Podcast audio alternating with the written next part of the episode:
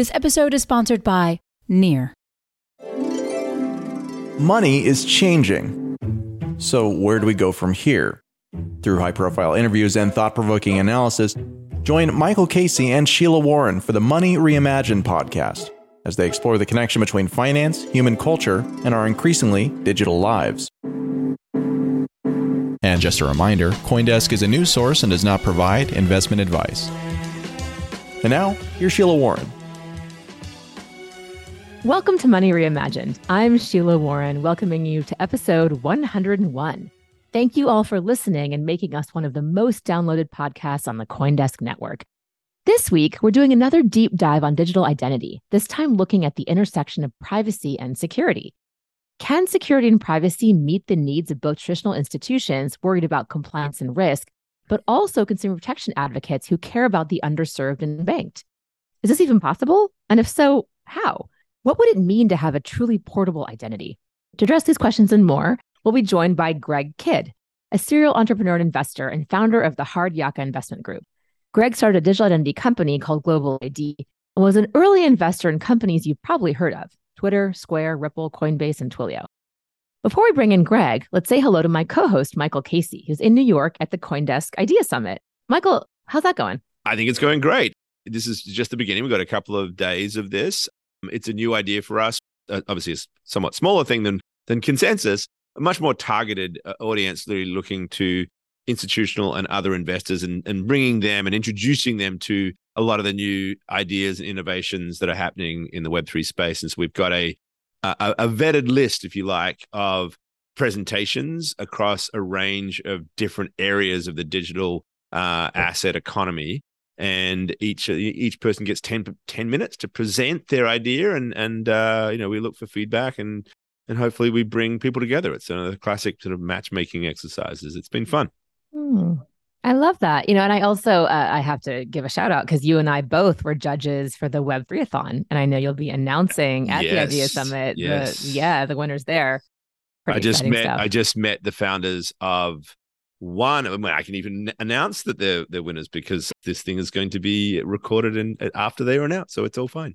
But Refound, oh, uh, who do something that I think our our buddy Jonathan Dotan would be interested in. It's a it's a solution for journalists in war zones and and how they can sort of build communities of trust around uh, a, a protocol and a tokenized system and encryption. It's it's complicated, but it's really something that obviously I care about deeply. So I was really pleased to be part of the judging of this. Yeah. Well, I love that. And I have to say, I mean, so many amazing participants that engaged and applied for the Web3athon and, and, and really excited about the final list. And, and uh, security and privacy being in... the topic of today. Yeah, so exactly right. Relevant to that. So there you go. All right. I'll let exactly you go. Exactly right. Hey, you know, Greg, before we switch to our topic of the day, just a quick question for you as kind of a, a serial uh, investor. You know, how do you think about investing during a bear market, which like the one we're in right now? Well, it's a bear market in terms of prices, but the amount of dry powder that's been built up by venture capitals is actually driving investment levels, especially in the seed and A level that's actually higher than 2021. So it's a it's a bear market if you have assets, but in terms of competition for deals, early deals, later deals are slow. It's game on. Uh, I'm at Raise Capital right now, their conference. Uh, Sam from FTX is here. Anatoly from Solana is here. Lightning's in the portfolio. There's money out there. And for things that are going to be part of the 3.0 victory lap, it's game on out here. So really it interesting. Feel like a bear market yeah. when you're competing for for deals at that level. It feels like a bear market to me because my stack is smaller than it was last year because I I didn't take other people's money. We actually have our own money, and you know all those those crypto assets are burned down a little bit. But the, mm. but the fact that it's the seed that's getting the interest now is like it, it's the building for the future. Like it fits very comfortably with the BUIDL thesis that now's the time to build, and therefore, if the guys who are getting funded are the ones who are like laying down that infrastructure, that's that's really interesting. That's I would imagine are all the seed projects. So that's really cool. Yeah, the fair weather sailors, they're out. The the builders are in. Yeah, it's love a bear. Yes. all the tourists go away. Well, on that level, so so you know, th- talking about kind of infrastructure and core and some of the core aspects of this, uh, security and privacy. You know, are you seeing a lot of activity in those spaces? And maybe we'll just start there. Like, are you seeing a, an uptick in that kind of activity now? Well, security and privacy, but the means is through a heightened awareness of why identity is so important. So, and in particular, a form of identity that's not 2.0 identity in a silo, but a form of identity that's portable and interoperable. And when you hear Jack Dorsey or do you hear Vitalik carrying the flag, you know that there's something going on. And so we're looking at a form of identity that will work not just in a custodial wallet, but one that could work in non custodial wallets as well. And we have the potential to see a compliant Web 3.0 world that is secure, that is privacy preserving. That's now a possibility. It's not just a theoretical construct. And folks are scrambling for that real estate now. We're very much focused on compliant DeFi, compliant Web 3.0 that is private and secure. So we believe that's coming in 2023. This is foundation time 2022. Uh, so I'm hearing a lot of talk around this at the moment. This merging of of compliance with privacy, right? Which I think is is really where the holy grail lies. Before I get into that question, though, I need to ask you a very not particularly technical question. Hard yakka. First of all, misspelt. One K, not absolutely. Two. Maybe our listeners don't understand what this is about, but like, why would I care about a place called Hard Yaka? Can you explain? So, like if you uh, have a leak in your sewer system, you have to dig it up and it leaks all over the place. You got to clean up that mess. That's Australian slang for hard work, hard yakka. Yes, you nailed it. It's it's uh, it's an Aussie slang for hard work. Exactly. I was wondering where you were going with the sewer image there, but yes, hard yakka. and I'm just a dumbass. I'm just a dumbass that when I got the name, I thought I was lucky. But, yeah, uh, I actually just spelt it wrong. That's why I got the name. That's we okay. Decided, we decided yeah. to stick with it. You're like all those parents who thought they got a cool name for their kids and misnamed Michael with a EAL rather than an AEL and things like that. But the, the origin of our fund was from down under with the initial investments we went. Oh, okay, and, fair enough. And uh, my lead architect was the son of the real crocodile Dundee. Oh, so, there, so, there is some legit. Okay. Wow, Australian. the son of Paul Hogan is a lead architect. Uh, he's That's... not the real crocodile. Oh, the real one, as in as in Steve Irwin, or the which uh, like some other character. Barry oh, Crump. Barry Crump, the true croc hunter. Barry Crump. All right, the guy is modeled on. Right. So so I do think this is really a critical moment can you explain how we get there? Like, this is the sweet spot, right? Somehow a model that keeps all the regulators happy. And, you know, Sheila and I go on and on and on on this show about why we think KYC AML is a really problematic, overly burdensome system that really locks people out of the system and that we need to resolve this. But nonetheless, it's a reality, right? And then, yes, privacy, security, you know, a lot of stuff that doesn't necessarily fit with that right now because the current model says, I need to see everything. I need to know who you are, literally know your customer, et cetera, et cetera. How do you find the realm in which those two things can coexist? So, in the old days, legacy days, either a corporation or a government owned your identity. Now it's possible with verifiable credentials and zero knowledge proofs for you to go on an Easter egg hunt and collect a bunch of credentials, things you can prove about yourself, whether it's your phone number, your government ID that you can log into a particular account, belong to a social media net, whatever those things are, you can collect a bunch of proofs and carry them around and go wherever you go and use them again and again. And what does that mean? It means that in the future, or really the present now, one of the things we're buying is a bank. That bank could issue a capital efficient, insured, compliant i.e., you could not hold this coin without these credentials, alternative to a stable coin that everybody anywhere in the world could hold. Anyone who has those credentials. And so now you have a US dollar instrument that trades 24 7. So it's very different from USDC or Tether because it's insured, it's compliant, and yet it's still private and secure. That's now possible. And so a developer, whether you're developing for the metaverse or you're the Brave browser, they could have those credentials, not have to know the identity of the people, know that they're compliant, and they can rock and roll with a US dollar asset that is FDIC insured. That's the merger of the promise of crypto with the legacy world. And you can put a card on top of that and spend it anywhere MasterCard and Visa are accepted. That's the bridge between the old and the new. And that's the sweet spot that we play in. And that's what happens in crypto winter. People actually work on taking the new and grafting it to the old at scale. So so Super can I have a go at visualizing it? Do you get a lot of people who just in the blockchain space who are just so dismissive? Okay, we're giving banks this power. That's the they're the bad guys. They're the guys who have been monitoring us and surveilling us all this time. And so, what's so different about this, right? If I understand it right, there's a KYC process that's that's happened at the bank, basing it on credentials that are not necessarily something to do with your PII. That's then turned into this bundle. It's because of zero knowledge proofs and various other cryptographic tools this thing is now identifiable by others or recognizable, I should use, not to confuse these terms, by other entities as being already a proven, pre proven KYC thing based on that. I don't know who Greg Kidd is, but I do know that this token I got was received from somebody or a node or an entity that has gone through this process and therefore is trusted. And so the system can keep to operate under that framework of an otherwise anonymous structure. Is that is that a reasonable way to talk it, about?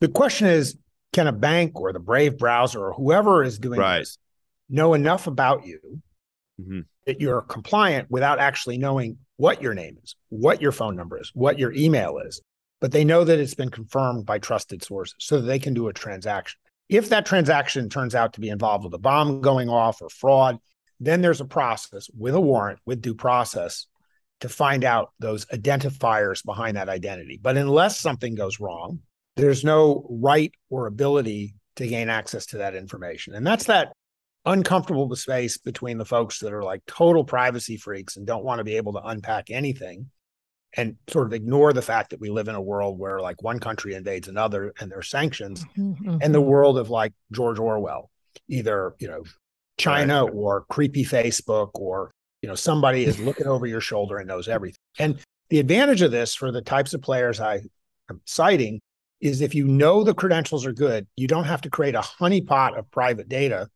which we know is all going to get hacked. Get hacked There's Nothing to yep. hack. Mm-hmm. Nothing to hack if all you have is the credentials. You just get a bunch of check marks. there's no there's no honeypot. And, right. and so that's the attractive thing for not actually holding that PII. It's a very different world from GDPR, which is like trust the government or trust big companies to keep your data safe. We're in the Nancy Reagan world, which is just say no, don't give out the private data in the first place just give out proofs about the data. That's the edge we're on now of, of moving to that credential based world. Okay. And banks are buying into this. I mean, they're, they're okay with this. They're supporting it. Well, not all banks, no. not even 1% of banks, but, you know, banks I'm buying, you know, the management we're going to put in place, that's what they're thinking. They're like, okay. they're, they're in that new reality. So we're so talking have, about the tipping point. I have one other quick question before I'm going to let Sheila jump in, but like just, um, so you know the expression, right? Facebook knows that you're going to break up with your partner before you do, right? Yeah. This idea that it's possible to to uh, plot a bunch of data points together and then arrive at conclusions about a person, whether it is their PII or other aspects that you would not actually want known to them, right? Um, how do we deal with that right? Because we can all say yes i've hidden a bunch of data that i don't want out there but my footprints through the net and all of the different ways in which i'm connected to my transactions eventually create a profile without me even realizing. Uh, I, have actually had some people suggest that the only way is through some sort of homomorphic encryption solution that that just like really breaks up all the data itself into tiny little pieces and therefore there is no footprint, but it still fulfills the need of a, a zero knowledge proof structure. That sounds probably more nerdy than we need to get into right now. Nonetheless, what do you say to those folks who say, look, AI is going to get this anyway. So how do we protect against that? There's no perfect protection. You, patterns are patterns. There's a reason that the NSA goes after phone metadata. Mm. If you really want to catch bad guys, look at who's talking to who. You're eventually going to find out. Like How'd they catch the guy who ran Silk Road? Mm-hmm. They looked at who was talking to him. How they catch Osama bin Laden? They followed all the couriers. So you can see somebody's graph of who they interact with. You're going to be able to say who you're talking to. Mm-hmm. But a defense against that, one of the things we say is you don't have to have just one identity. Your identity is not your physical live being. You can have personas, just like you had multiple handles on Twitter or on Skype. But what you can have behind that is proofs that that party is trusted enough to do what they're doing. So if you want to have more than one identity for some of these things that are kind of like, you know, very occasional and you want that to be much more private, by all means do so. But if a bomb goes off or there's been theft or kitty porn or whatnot, there is going to be guys with guns and badges that are mm-hmm. going to be looking. But for normal privacy, just like avoiding the creepy Facebook world, having multiple personas is a way of basically minimizing that exposure. Yeah. Mm. What this really boils down to is, you know, who needs to know what and when and, and why and for how long, really, right? Because in some cases, you need to kind of know something uh, to execute a transaction, for example, you have to have certain information. And once that's done, you have zero reason to have that information, you know, unless that occasion occurs again, right? And to your to your point about persona, we already operate in the world in this way. People have their professional identity. In some cases, that's a different name. Many women have a professional name and they have a you know a, a different name or whatever it is. Uh, women in particular, but other people as well.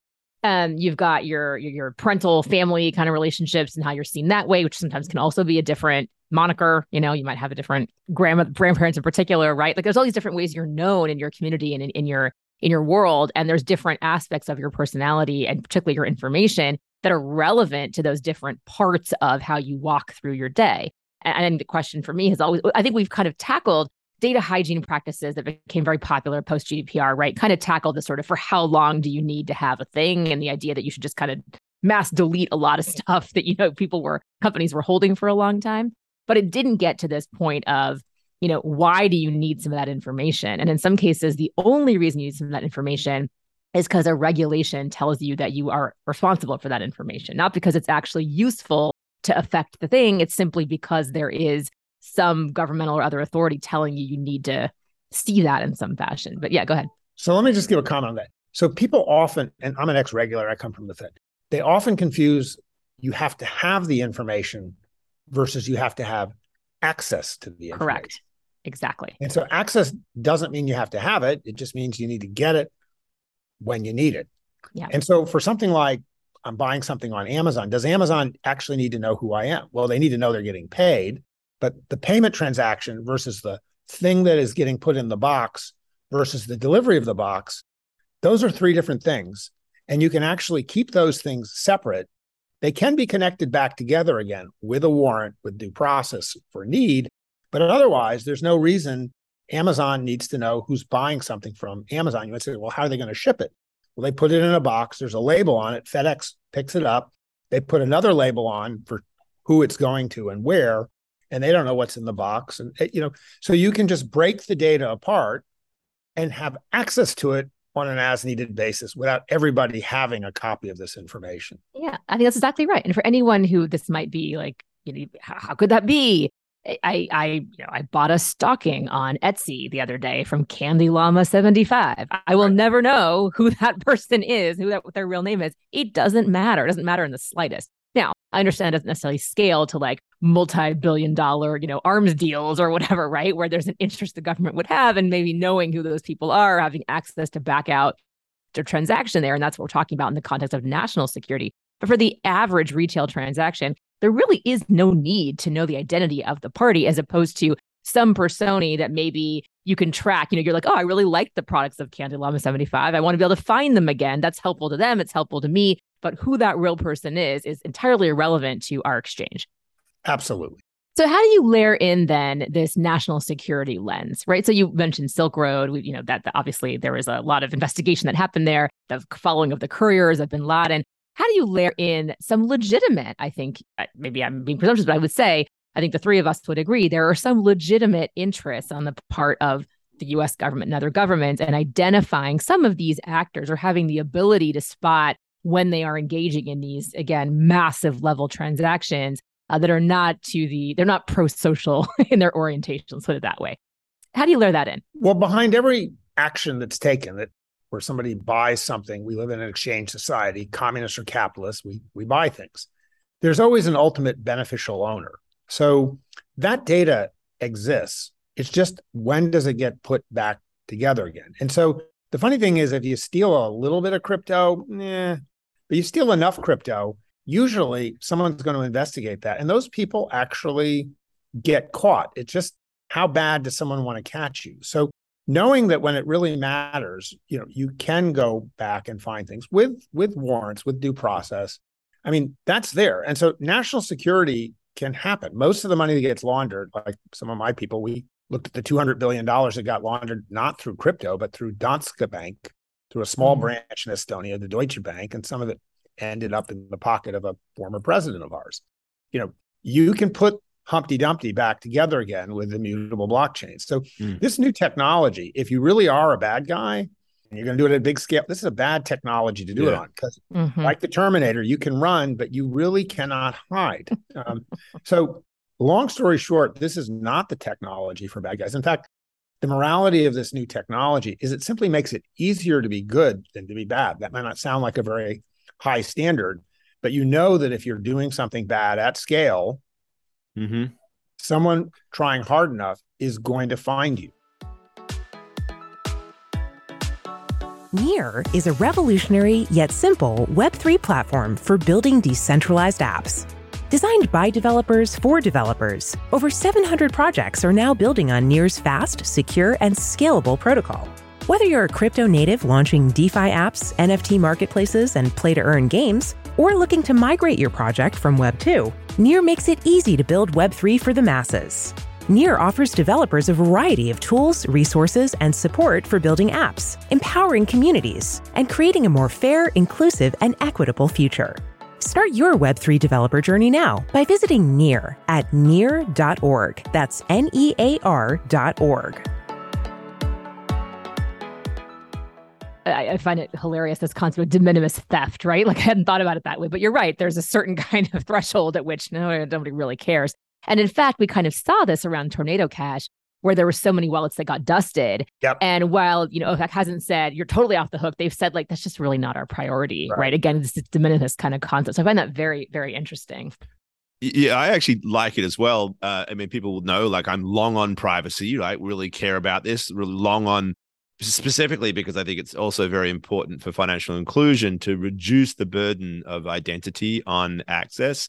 However, other people would know me would know I'm also a complete pragmatist, right? That you you've got to find something that's going to keep everyone happy. And what I like about this is I think it is the right way to frame the debate. And Sheila, you know, you actually talking to these people in Washington can be part of this mm. to sort of explain this is how the West wins, right? Because Western governments don't need all those details at every given moment.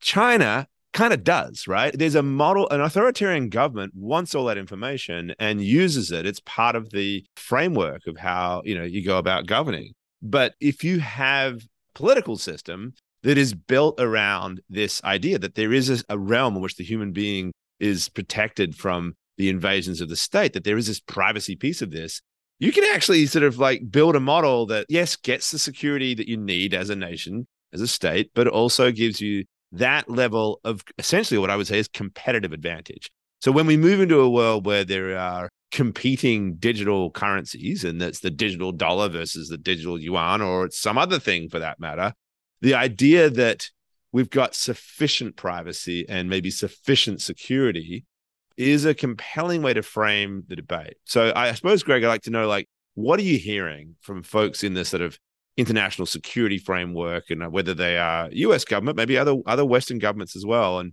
and you know, in, in in how some of these concepts can feed into whatever it is they're going to build with CBDCs or whatever is the actual digital money model of the future. Well, there's there's still a we're not past the tipping point yet where some of the policymakers and regulators are still sort of smoking the crack pipe. Like Mm. I hear the talk about the central bank digital currency, Yeah. and you ask them, well, who can hold it? And they're like, well, it's for our citizens. You mean, well, what about residents? Oh, them too. What? Well, what about tourists from another country? Uh, how about remittances overseas? What about Mhm. trade? And they're like, who invited you to this conference?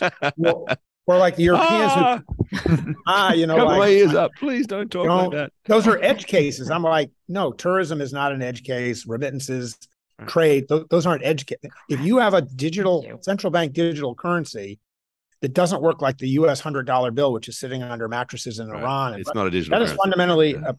a, a lousy product that, that Mm. no one would. That, that's like that's like Zell on turds. You know, it's no good. and, and- look, the European approach. I don't know if you've seen the the new legislation that they said. Well, we'll just put a we'll put a cap on U.S. dollar based stable coins, like that. There can only be a thousand of those that happen in Europe a year, like Tether or USD. I'm like, what does that even mean? There can only be a million USDC transactions in what are you talking about? A, a stable coin isn't place oriented. So, all right, the thinking is still at that level. I I know you guys are frustrated, or you like, you know, you want to take a victory lap, but but that awareness will will come, and it's being forced because you know these things are out. We're not talking theoretically; they're already out in the wild and in the market, and younger kids are moving up. there will be a reckoning. If China says to its citizens, we don't want you holding a US dollar deposit token or stablecoin issued by like the US, it's sitting in a non-custodial wallet. The question is like, well, how do you stop that? Just like how do you stop people from like hoarding gold or putting hundred dollar bills under the mattress? It's it's just not possible. So we're not having a philosophical discussion here. We're having a practical discussion. And knowing that that is is part of the reality will force the issue. And then we will move to okay, like, well, given that this is going to happen, how can we do it in a way that is compliant, that is privacy preserving, that is secure? Now, totalitarian governments are going to have a hard time coming up with an answer, and even Europeans and a few Americans. But it's coming, and that's really my message. I, I'm not the disruption. I hmm. am the messenger. I happen to know a lot of disruptors. I put milk in their fridges, but it is coming, and so you get to choose how you deal with it. But you know, it is coming. It is not a theoretical possible. It's already here. Mm-hmm. It's just not at full scale yet. And I just love that this is a time during this this BUIDL, you know, to your point, Michael, where a lot of this is being focused on, right? Like how do we instantiate a lot of these concepts into real tech that's got staying power that becomes kind of critical infrastructure for the, you know, foundation for a lot of other things to be built upon? And how do we recast this? And I, I think it just starts from this basic questions, you know, why have things emerged in our environment the way they have? Why did we default to this massive overcollection of information in the first place? How do we distinguish, to your point, the need to kind of have something versus have access to it when you can prove you need it? And shouldn't that proof go both ways? Yep. Shouldn't you have to prove you really need the access before you get it, as opposed to just the default, right? And even now, you go, you look at kind of old school forms that you fill out the amount of information that, that many places are still collecting is just beyond the pale. It's really quite ridiculous, really, and, and unnerving to say the least. So I think it, it really behooves a lot of us, uh, those working in policy, like me and you know my entire team, but also others, to just ask these questions publicly, right? Like get into this debate. It's a healthy debate to have, and I think the answers uh, when you don't take as default what our current system requires, you know, are, are, are quite compelling. I think they're quite compelling to the point of this conversation. I often yeah. say, I said, you know, when they say you're going to give this deposit token or stable coin to everyone in the world, I'm like, I have a secret for you. Wells Fargo, they even sign up French people. So if you can't explain to me like why Wells Fargo will let a French person open a bank account, well, it's just that principle. I'm not yeah. asking for new authority yeah. or new permissions.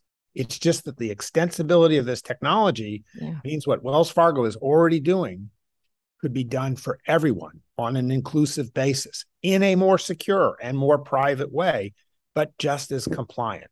And so get ready, buckle up, because like French people have been getting bank accounts at Wells Fargo. And then the people who say, well, you know, well, what about the Iranians? That you can't be giving accounts to Iranians. I'm like, you know, there's Iranians living in Iran. Do they have bank accounts? Oh, yes. Yeah. Well, what about Americans living in Iran? Do they have bank accounts? Oh, yes. Well, you mean just Iranians living in mm. Iran? That that's the problem. So, you know, it's those logic. If you can't tell me the rule such that a people of group of coders sitting in the room can write that down into software, it's not a rule. It's just a feeling. And you know, that's not what laws, regulations, and you know, the real world we live in are based on. I you may feel like you want to like block that, but be specific. If it's this and this and this person that's on the sanction list, we'll block them. Unless you really want to put out a policy that says, you know, we just don't like Venezuelans, you know, discriminate against Ven like what does that even mean? Like Venezuelans like people like what do you mean by that? Because I got coders over here who've got to write the software and being discriminatory, excluding people. It's hard to do in software. Now, excluding and catching bad actors that are specific bad actors, not just sort of a feeling about a group of people that kind of look like this set of attributes, that's a different thing. And so it's now time to get down to brass tacks and really catch bad guys as opposed to go through a checkbox exercise and basically just trying to stay out of trouble with the regulators. Let's actually get and find out who owns those mansions in the UK. If you can't prove who owns it, like, well, guess what? Get out because now we own it, right? Like it's that type of thing. You know, should be worrying for the real bad actors, but for all the rest of us, no problem. Or we could just assume that those mansions are owned by French people with Wells Fargo bank accounts. could be, could, could be, but know. who knows? Who knows? Listen, I couldn't think of a better place to wrap us. I couldn't agree with you more. I think that uh, the ability to inject bias, whether maliciously, intentionally, or, or accidentally, into systems is pretty high when you don't have to justify it in the way you're talking, the kind of hard nosed, practical way you're talking about. And I do think that getting back to basics and saying if you can't codify something, there are feelings that can be codified, but the process of codifying those feelings is going to bring to light that some of those feelings are pretty messed up and they're they're based on you know, uh, half truths, untruths, or utter nonsense. You know that that is just uh, favoring certain people, certain parts of the world over other parts of the world, and that's something that we've seen embedded into our system in part because it has been to some extent. I love this framing, feelings based, you know, or or gut based as opposed to really kind of hard nosed and and, and fact based. Uh, so thank you, Greg, so much for kind of laying this out for us. I'm, I'm just going to say that my my takeaway yeah. here, uh, other than some wonderful insights from Greg, uh, is the phrase uh, "Zelon turds." Uh, that, that's that's gonna that's gonna last me with me for a while. But anyway, sorry about that. Just had to point that out. Hashtag. Yeah. yeah. There you go. Hashtag. Well, thank you, Greg Kidd, uh, GlobaliD. Thank you, Michael Casey, as always, my co-host. Uh, and come back next week and join us for another episode of Money Reimagined. Very good. Take care, guys. Bye bye. Thanks, Greg. Bye. Bye.